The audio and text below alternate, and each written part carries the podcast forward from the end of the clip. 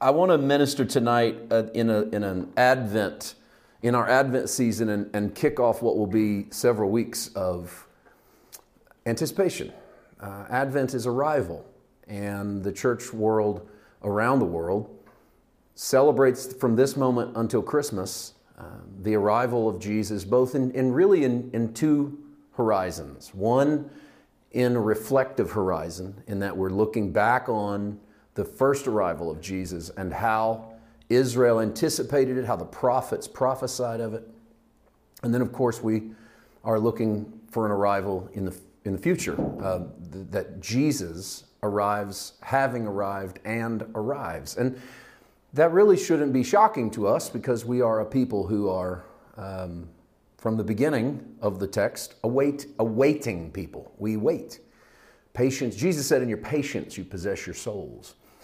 And so patience is a part of who we are, and waiting is a part of who we are. So I titled this lesson tonight. It doesn't look like any kind of Advent title, but I title it Wait for It, um, partially in honor of a pretty good song from the musical Hamilton, um, Wait for It, but also because that's what we do at Advent, is we wait for it.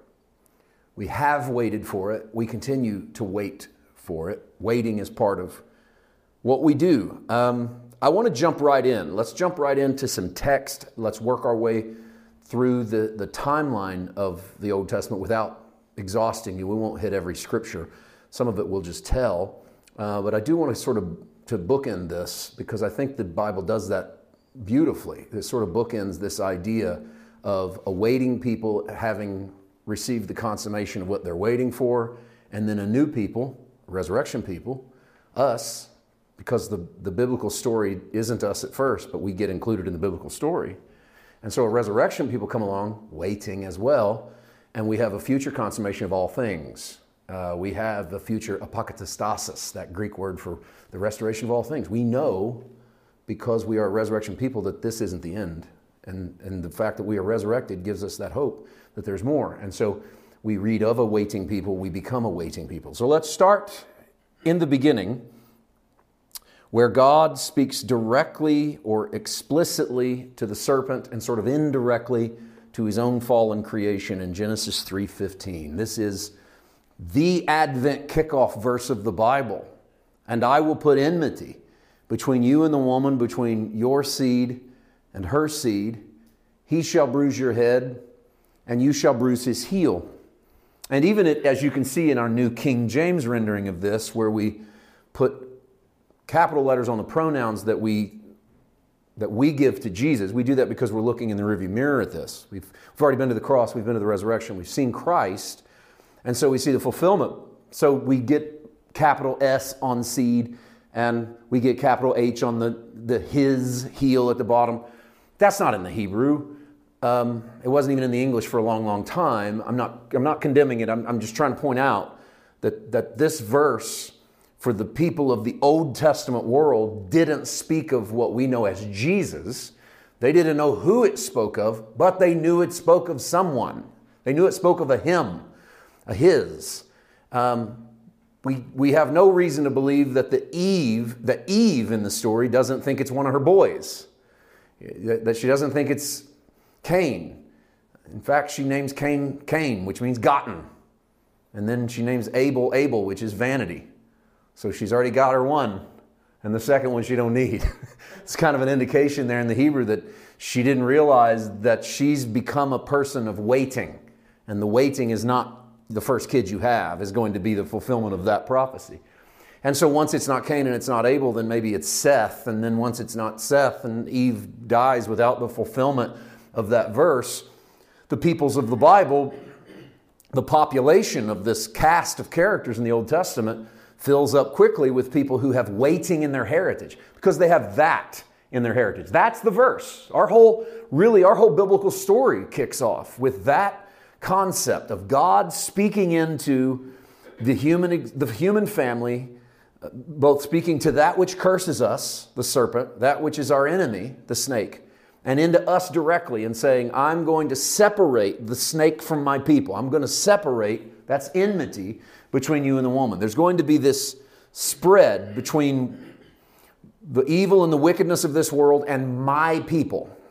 Keep that phrase, my people, in your mind because God's, God uses my people over and over in the Bible.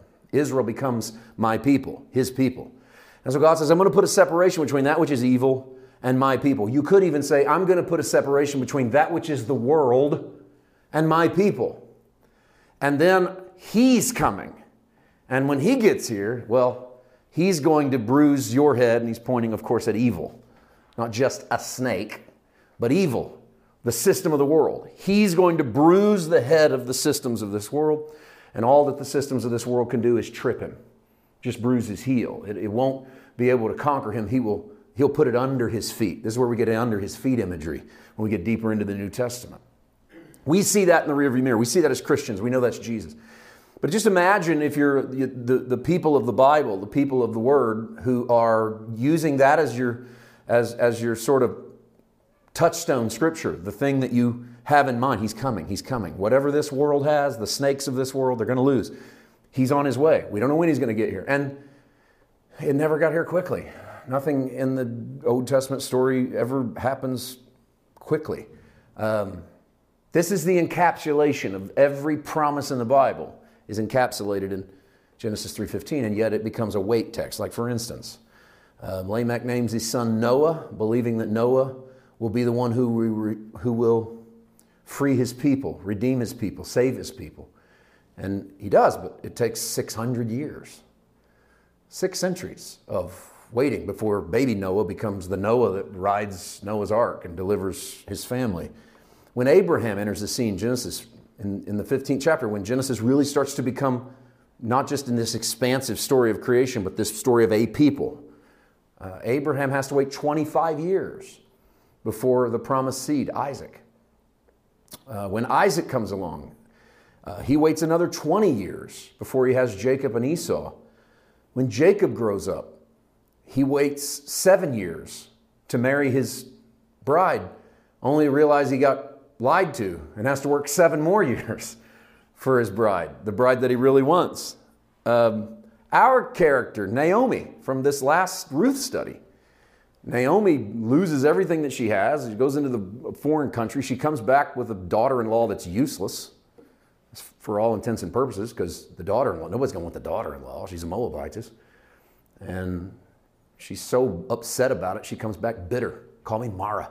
I'm bitter. God took everything from me. There's no hope, no future. And then, and then you get Boaz, and Boaz marries Ruth, and they have a baby, but that's not even the one. That baby has to have a baby that has to have a baby that has a baby. And you get just generation after generation after generation of waiting and waiting and waiting. And we're waiting on David to show up. And in, and in this, if you're walking through this slowly in the scriptures, the waiting is like running through sand. It's like you think you're getting somewhere and then you don't. Oh, we, now Hannah comes along and she's barren and we don't even understand what she's doing in the story. And she begs for a child and she gets one and she gives him to the Lord. And little Samuel grows up in service of the temple. And Samuel lives two generations. He's an old man when he lays an old wrinkly hand on a kid named David. And the anointing comes upon David. And David waits 40 years to get the throne because he has to go through all these shenanigans to get to the spot where he's really supposed to get. And then he gets a promise from God your seed will always be on the throne. And that isn't fulfilled for a thousand years until the son of David is born in the Gospel of Matthew. And so it's just this slow journey towards the next thing in the Bible to the point that if you read it in real time, it's, it can be tiring. I think there's supposed to be a bit of exhaustion that comes when you read the Old Testament. I think this is the way this is supposed to be. When you read those books of the Old Testament, you're going to slog through some of it. But that's by design in a way. It's for you to realize that this is us work, waiting for, working towards, hoping for that moment when God does what He said He was going to do. We, we hold on to the fact that God said He was going to do that. Uh, and then you get to the New Testament, and everything changes. I mean, I don't know if you've read straight through your Bible. If you haven't, I, I don't say this to condemn, I just say this as an encouragement. Try it one time in your life. Read Genesis to Revelation. And I know, I know you may not want to do that for the rest of your life. It may not be the best way to read it forever, but it's worth one time in your life to treat this whole thing like it's one book and just start and work your way through. And what I have found every time that I've done that is that when you turn the page from Malachi to Matthew, you kind of go, like you you breathe this big sigh of relief because like Matthew opens with the genealogy of Jesus Christ and you go, "Oh, here we go." Cuz you feel it. Now you're a Christian, so you've been waiting on him. I mean, this is why you do what you do. So you know what you're getting, but you've been looking forward to him showing up for all of this reading. and that took you a few weeks, maybe a few months to get there. Okay, now try thousands of years to get there. And that's a mini, a, mini little metaphor for how it feels to get to that space where you know Jesus is right around the corner. And so that's why I encourage, well, there's a lot of reasons I encourage you to read it left to right, but that's one reason because there is this big, like, like opening a window and air comes rushing through when you get to the Jesus story. And you take, you, de- you breathe like the deep oxygen of God's love. Because you go, this is what it would look like if God just decided to step in here and do and, and show us what it looks like. And then there's Jesus. So if you get that excited, and maybe if you've never done it left to right, you don't know how excited you would get, but let me give you a prophetic word. You'll get excited when you get to Matthew, because it's like, okay. If we get that excited, imagine those living it out who looked up and saw a baby and had the realization in their spirit, we made it. For whatever reason, for whether it's a shepherd having heard the angel speaking to them, whether it's the magi seeing a star that they know doesn't belong and they're going to follow it to wherever it goes. To see him and to know that you've arrived and all of your expectations are being met in this, this baby. That's the moment. Let's, let's meet a couple of those because I want to show you that in meeting them, Luke is our author. Luke's the great nativity writer. But Luke is our author, and Luke can't help it when he introduces these people who have been patient who are so excited whether to get baby Jesus or dying Jesus. He'll do both. He can't help but tell you how patient they've been. He can't help but put into their narrative and have come out of their mouths words of waiting because it drips off of Israel's story that we're waiting, we're waiting, we're waiting. Here's one Luke chapter 2, verse 25. Behold, there was a man in Jerusalem. Now, you know, if we're in Luke 2, we're real early. We're like just post nativity. There was a man in Jerusalem whose name was Simeon. And this man was just and devout, waiting for the consolation of Israel. And the Holy Spirit was upon him. So notice when we meet him, he's a man who's waiting for the consolation, waiting for the relief. He's been waiting for it. He's an old man, but he's been waiting for it. And Luke wants you to know that. You don't even have to know that. You know, like it's not like this, you need to know he's been waiting for the consolation, but Luke thinks you need to know because this is what the world into which Jesus came. And then we go to 29, same story. This is this Simeon now praying, Lord, now you're letting your servant depart in peace according to your word. For my eyes have seen your salvation, which you have prepared before the face of all peoples, a light to bring revelation to the Gentiles and the glory of your people Israel. Notice the longing, the, the fulfilled longing. My eyes have seen your salvation. This is it. You finally let me depart in peace. A, these are the words of an old man who's waited and waited and waited for this moment. And, and, in, and in many ways, he's representative of the nation that he speaks of. And then, right out the door of this is a woman. Luke picks her story up. In Luke 2:38, the prophetess Anna she comes in that instance. She gives thanks to the Lord, and she spoke of him to all those who looked for redemption in, in Jerusalem. And so the prophetess Anna grabs, sees the baby and thanks God that she got to live to see it. And who does she go tell? People who've been waiting.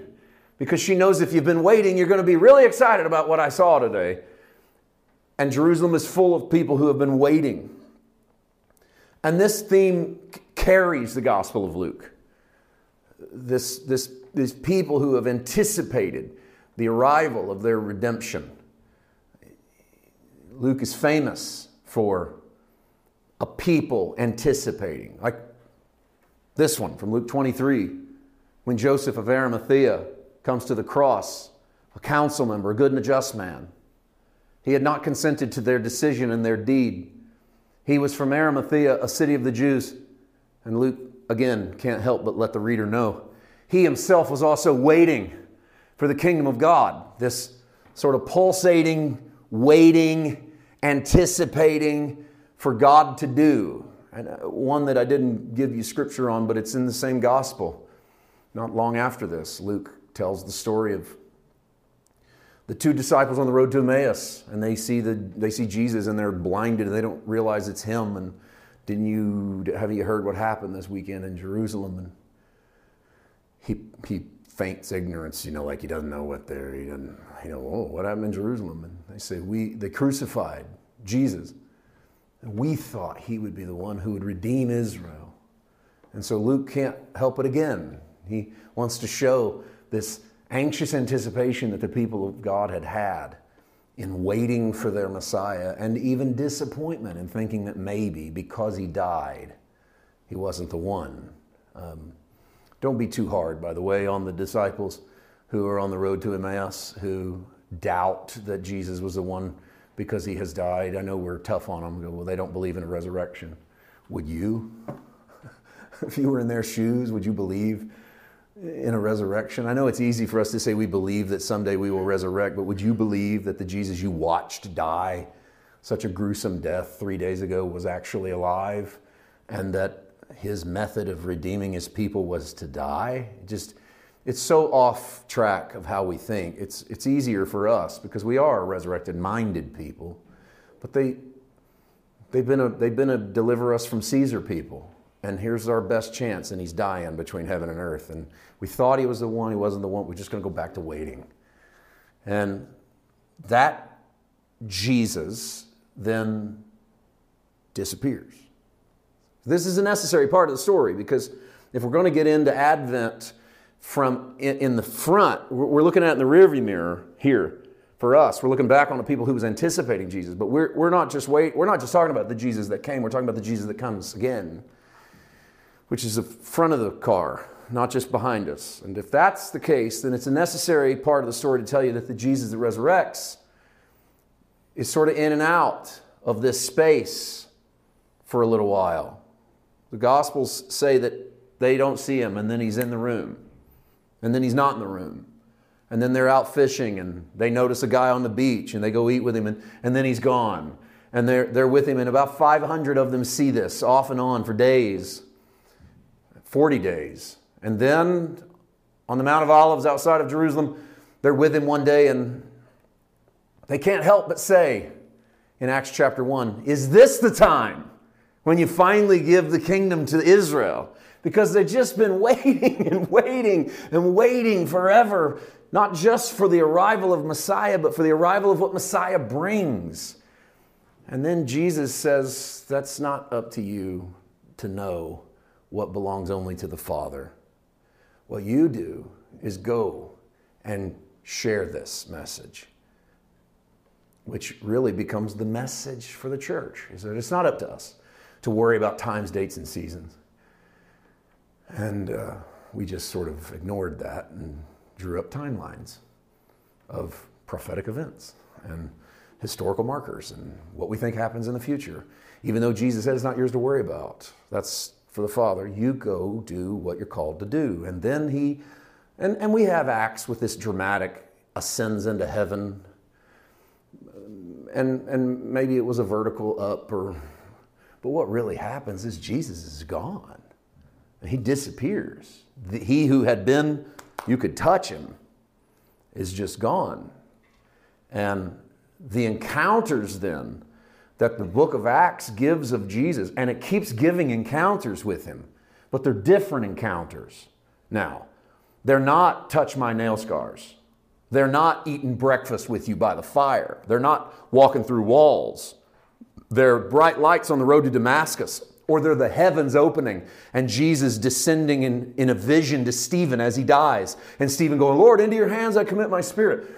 There's, there's a, a thin space now where Jesus occupies it as a vision, as the Spirit.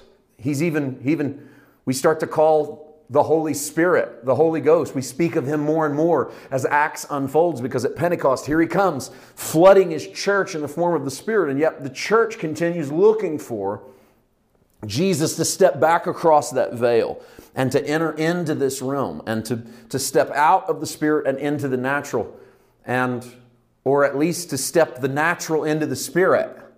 And that becomes the great mystery of the New Testament of, of how does that look? And Paul tries by saying, don't just make your, don't just think on the natural or the carnal or the visible, but think on the heavenly, think on the invisible, think on the, not just the things that are present, but also think on the things which are to come. Because someday we've, we shed, Paul calls it a tent, someday we shed this tent. And then our real spirit man enters into that realm with him and, and lives with him. And Paul's language is all over the map on how he talks about it. But why wouldn't it be? Because he's, he's, he's creating a new vocabulary. No one's ever had this conversation before of what it will look like at the consummation of all things and what it will look like to, to, to step out of this and into that. And he's using language that they can understand and he's inventing words as he goes. And we see the apostles doing that, trying to wrap their minds around what they've seen and what has happened. And so Paul tries to parse the difference. And one of his attempts is here in Galatians 4, when he says, Galatians 4, verses 4 and 5, when the fullness of time had come. And remember, he's a Jew. He saw. So he's got all this Judaism in his background. He's got all this scripture in his back. He's, a, he's waiting, just like all of his brothers and sisters. He's waiting. And he says, So when the fullness of that time had come, the wait's over. God sent his son he was born of a woman, he was born under the law to redeem those who were under the law, that we might receive the adoption as sons. And, and I don't think Paul's trying to parse the difference in a Jew and a Gentile in this particular moment. I think he's saying, because you know we get into arguments here. is, well, you were never under the law. So did Jesus actually come for you if you weren't under the law? If you feel like the new covenant allows you to be adopted into the family, then that verse is for you. So if you can be adopted as a son, Jew or Gentile, then yes, no, you weren't under the Jewish law, but you were under some kind of law. You're under some sort of performative law, some law of human existence or law of fleshly experience or law of jumping through hoops or law of pleasing God or whatever. Some of it was law put on you by society, and some of it was law your parents put on you and your church put on you. And a lot of it was law you put on yourself because you put your standards and you said, if I don't reach them, I'm less than. I'm not as good as I could be. I'm not as good as I should be. And so we were all born under the law. And Jesus, and Paul's trying. I love this effort. He's trying. He goes, when the time was up, it's fullness of time. When time was up, God has this if God has this big hourglass, flipped it over at the creation, and once the last grain of sand dropped through, here comes Jesus. And I don't know, I'm, I'm, I'm just using a metaphor or allegory, but you get the point. That's kind of what Paul's thinking is once the time was up, then God, well, he sent his son and he made her born of a woman and she was, he was born under the law. It's Paul sort of squeezing the eternal into the natural. He goes, well, he was, he's God. Time's up. And the wait's over. So he was born of a woman and he was born under the law. And that relieved all of us who were under the law so that we could all be adopted as sons. And so the wait was over. But not really. And that's the, that's the real beauty of Advent. That's why we keep going back to this as Christians every year. Because the wait was over and that they had Jesus. They, they had the kingdom of God. And, and then he disappeared. And they had the kingdom of God, but it didn't look like they thought it was going to look. And there was some very disappointed people in the first century. So much so that when Paul writes his letter to the Romans, he says, I am not ashamed of the gospel of Jesus Christ.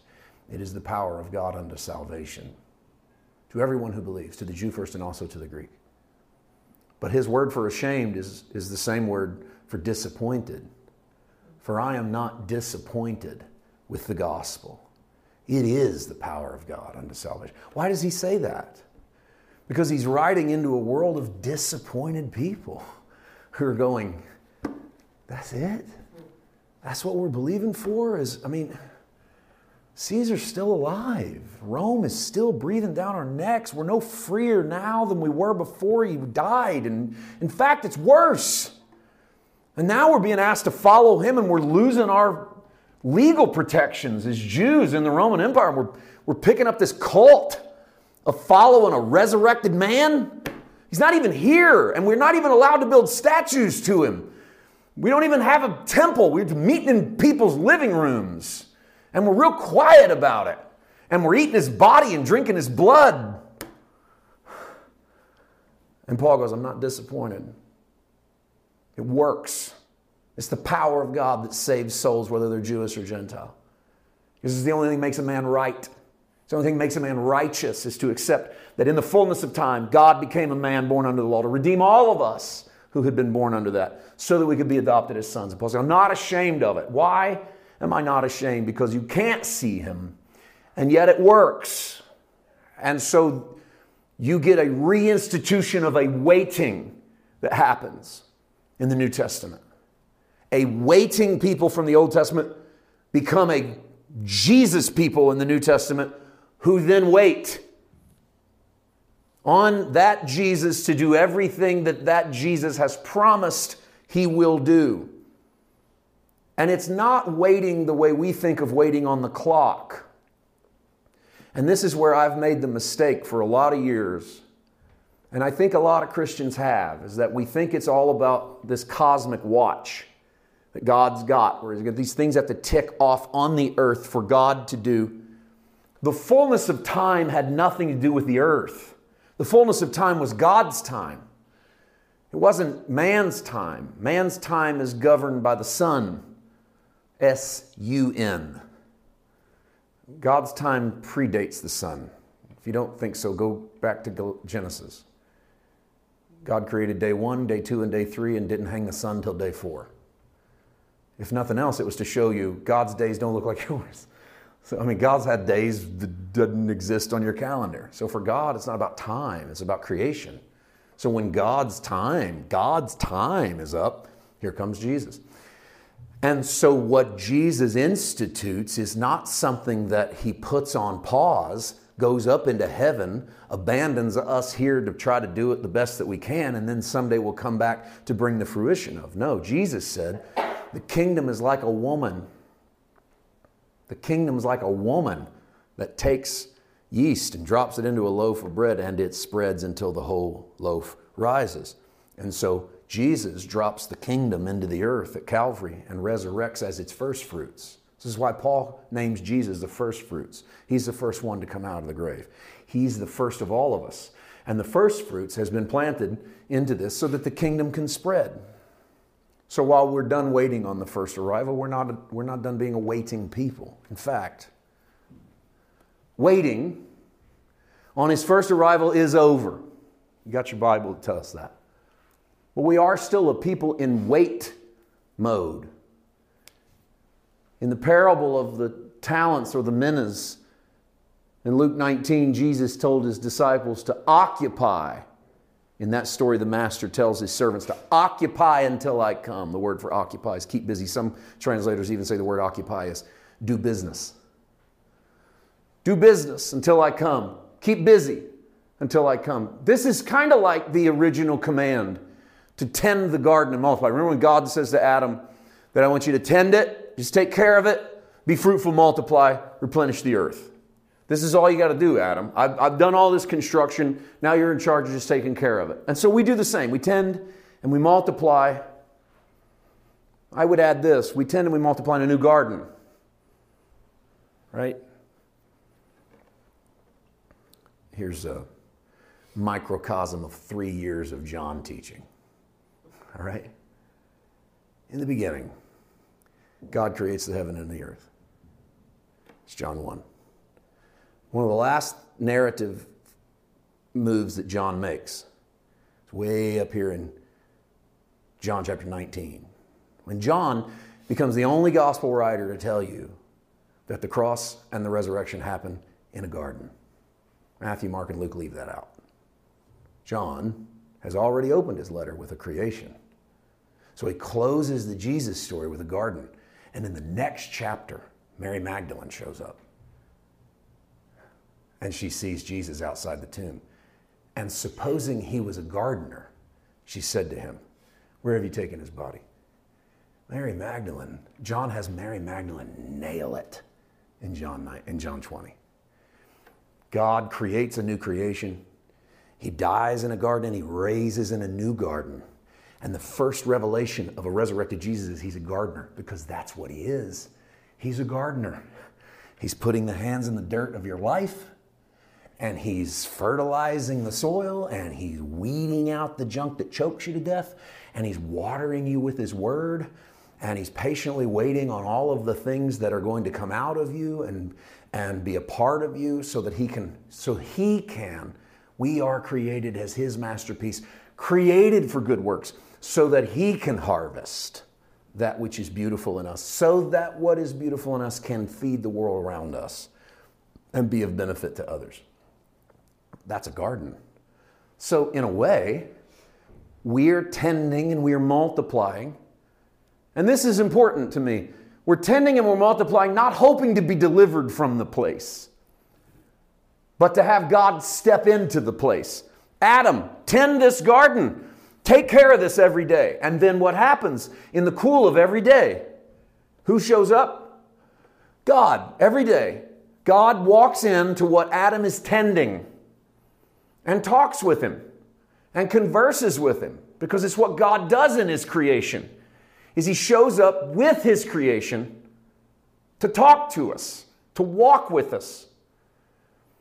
The Genesis story takes a devilish literally a devilish left turn and God has to give the prophetic announcement of Genesis 3:15.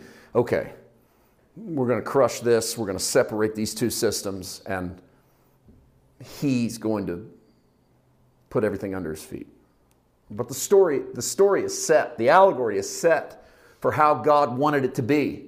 Here's your garden, you tend it, I'll show up. Remember that. Here's your garden, you tend it, I'll show up. John recreates a garden, gives us Jesus. He's the gardener. He shows up. Jesus tells us, I'm going away, but I'm going to show up.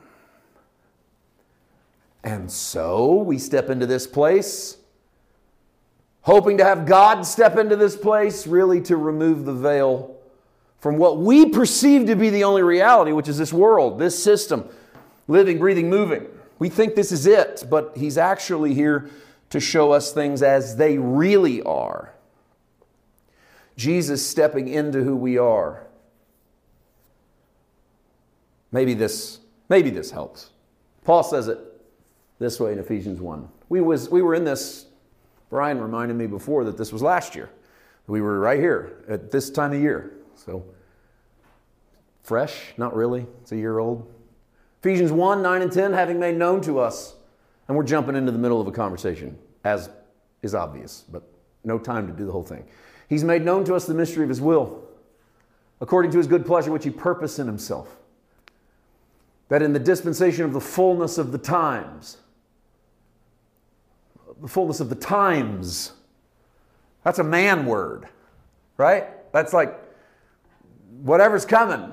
That like all of this times racked up on time. Maybe it's not just this era, but it's another era and another era. And whatever those dispensation of those fullness of the times, that he might gather together in one all things in Christ, both the things that are in heaven and which are on the earth in him. And so the consummation of all things is for all things to be gathered together in Christ.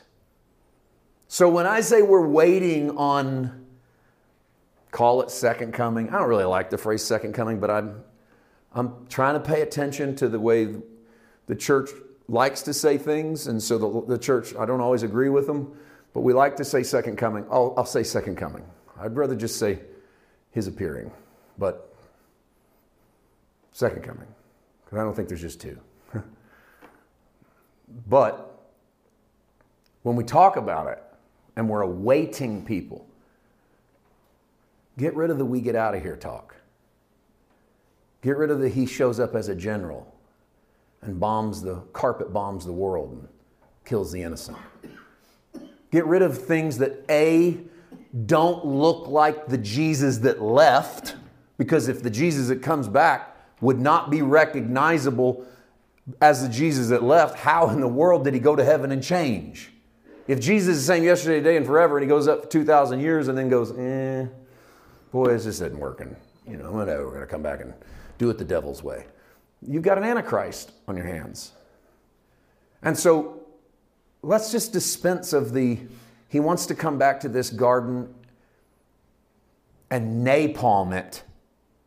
So he's got to take us out of it so he can do it. We're already in the resurrected Christ. We're already in, the kingdom's already been put into the, the yeast is in the bread. And he's already spreading his kingdom.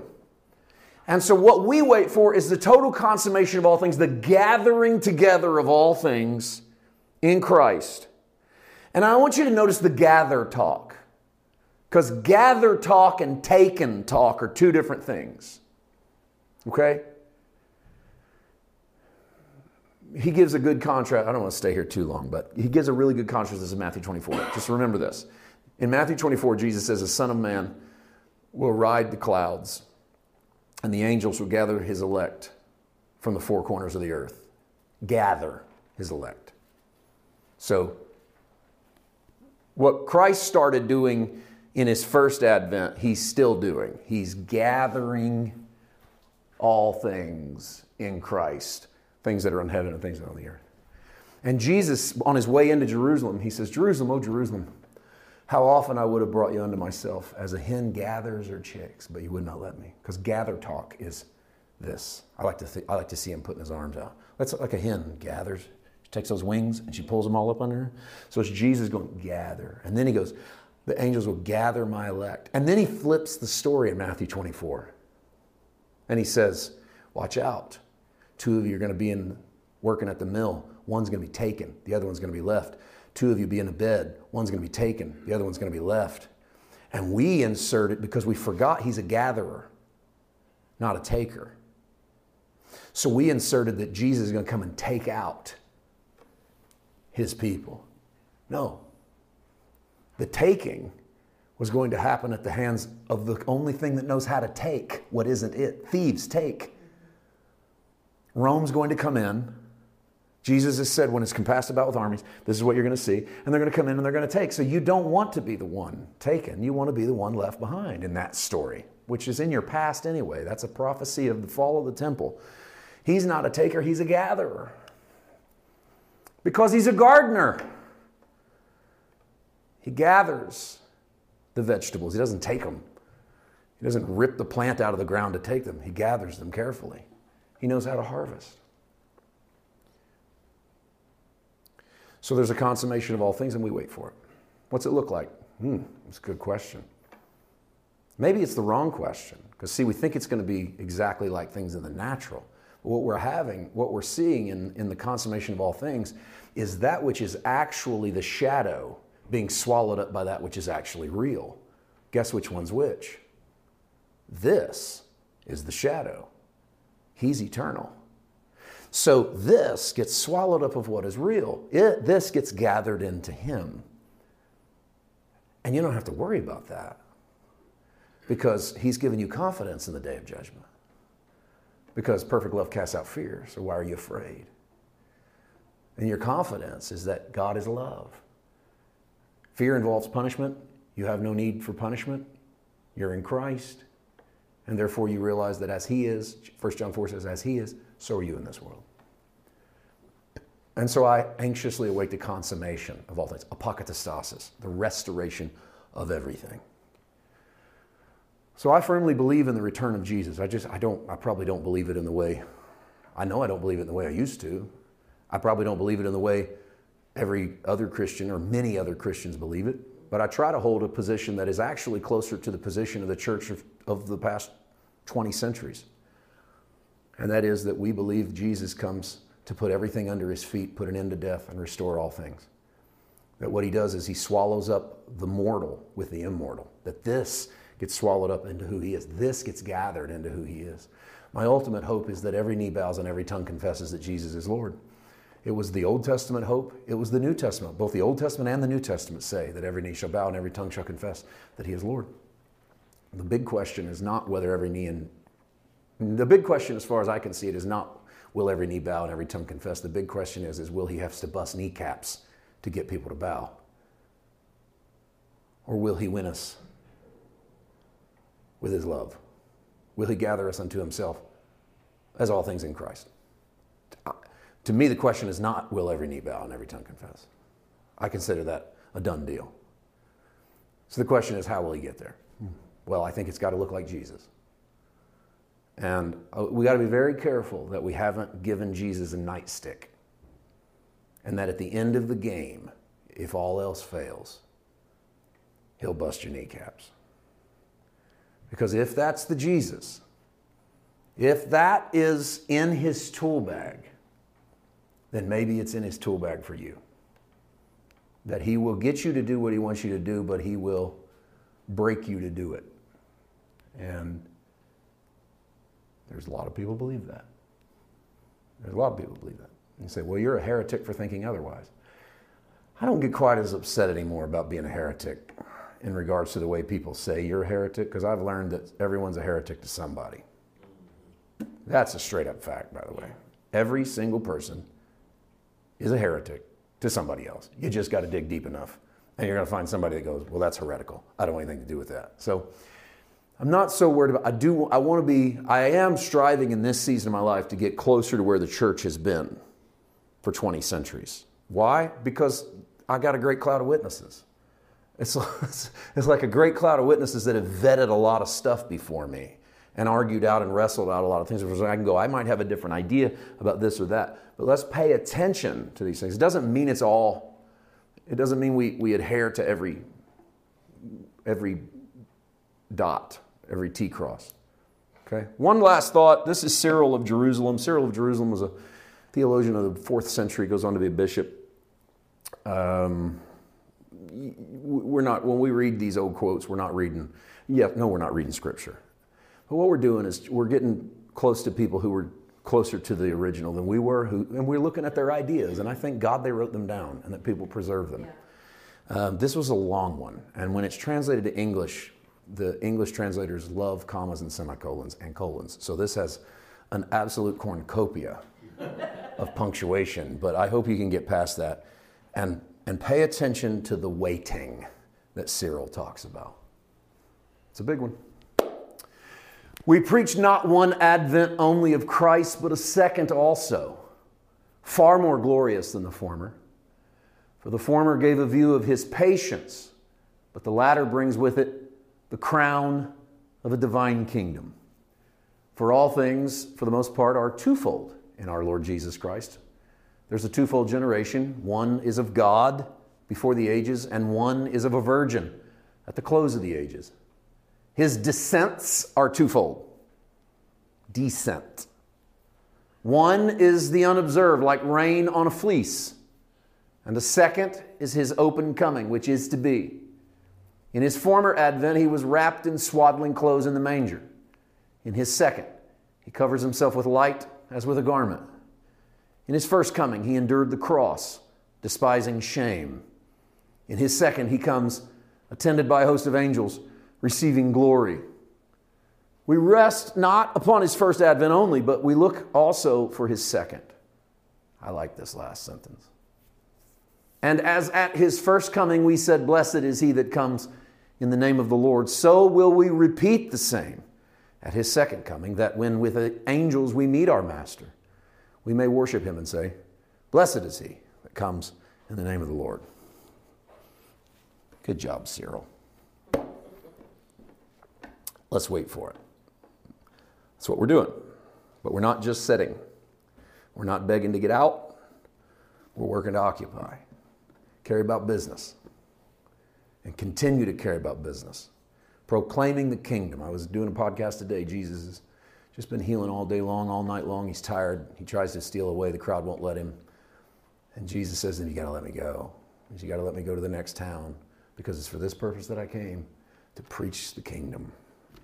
And it's cool to me. Jesus, he can heal the sick, raise the dead, cast out devils, but he goes, this is, why I'm here, to proclaim the kingdom's arrived. So even though you don't see it all in its fullness, it's okay. You're, we're patient people. Wait for it. The kingdom's advancing. Stop saying the world's going to hell in a handbasket. You're insulting the kingdom. The garden's not going to not got to burn up before the gardener shows. The gardener hasn't left. He's just slipped into the spirit so that he can stand right here beside you. So that wherever you go, he goes. This is why Paul said to the Ephesians, We are seated together with him in heavenly places. That's not over there. That's right here. Where's the heavenly places? This is a biggie. I think we covered this in our Ephesians study, but let me say it again. Where are the heavenly places? We've been made to sit together with Him in heavenly places. Where's that? Wherever you are. This right here is a heavenly place. Wherever you step your foot is a heavenly place because you carry the kingdom with you. All we're asking in the arrival of Jesus is the moment when He brings out what is real and everything that is not real vanishes. I don't know how he does it. I know he does it because he has to gather all things into himself, because he's the centerpiece of the whole universe. It's all held together in him. Everything is gravitating towards him. That's great news to me. We wait for it. Let's pray. Thanks for the word, Father. Thank you, thank you for this season of Advent. Over these next few weeks, we get to, with our brothers and sisters of the church around the world, we get to stop and slow way down and get patient and anticipate Jesus. Anticipate. And we get to look over these next few weeks with what it, would, what it looks like through the prophetic lens of waiting on Jesus to arrive in that manger. And then every week we get to do that, we should also realize that we're still waiting on the full consummation of all things and that we're carrying on tending the garden in the meantime, believing that you walk with us and talk with us. In our patience, we possess our souls. Teach us to wait for it, whatever it might be. Thank you, Jesus. In your name we pray. Amen. Amen.